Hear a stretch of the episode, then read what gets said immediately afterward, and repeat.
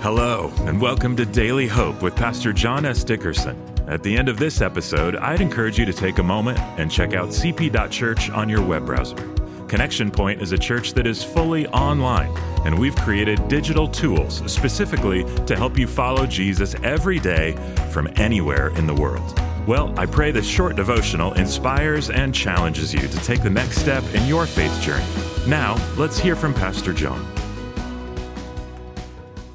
Hey, question for you. Have you ever been heartbroken by something in the world that it just pains you to see? Maybe racism, injustice, poverty, war. Uh, you see images of children who are bleeding or wounded or starving, and it just breaks your heart. Well, uh, that is the heart of God in you when you feel compassion on other people who are made in his image.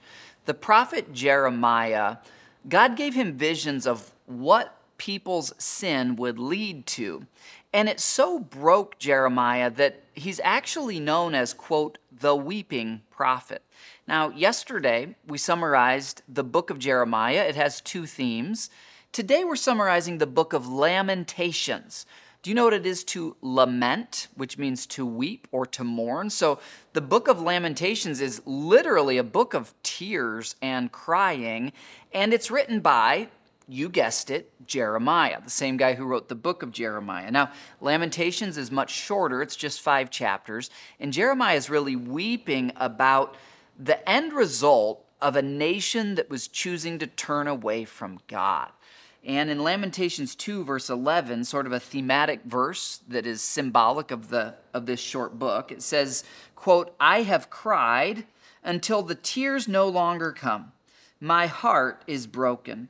My spirit is poured out in agony as I see the desperate plight of my people.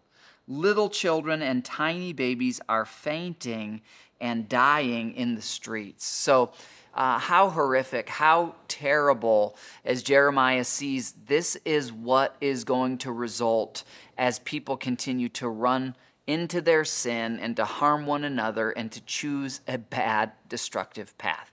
I can't encourage you enough through Jesus, the righteous one, the one who makes us righteous, you can walk a better path. If you don't yet believe in him, call out to him today to be your Savior.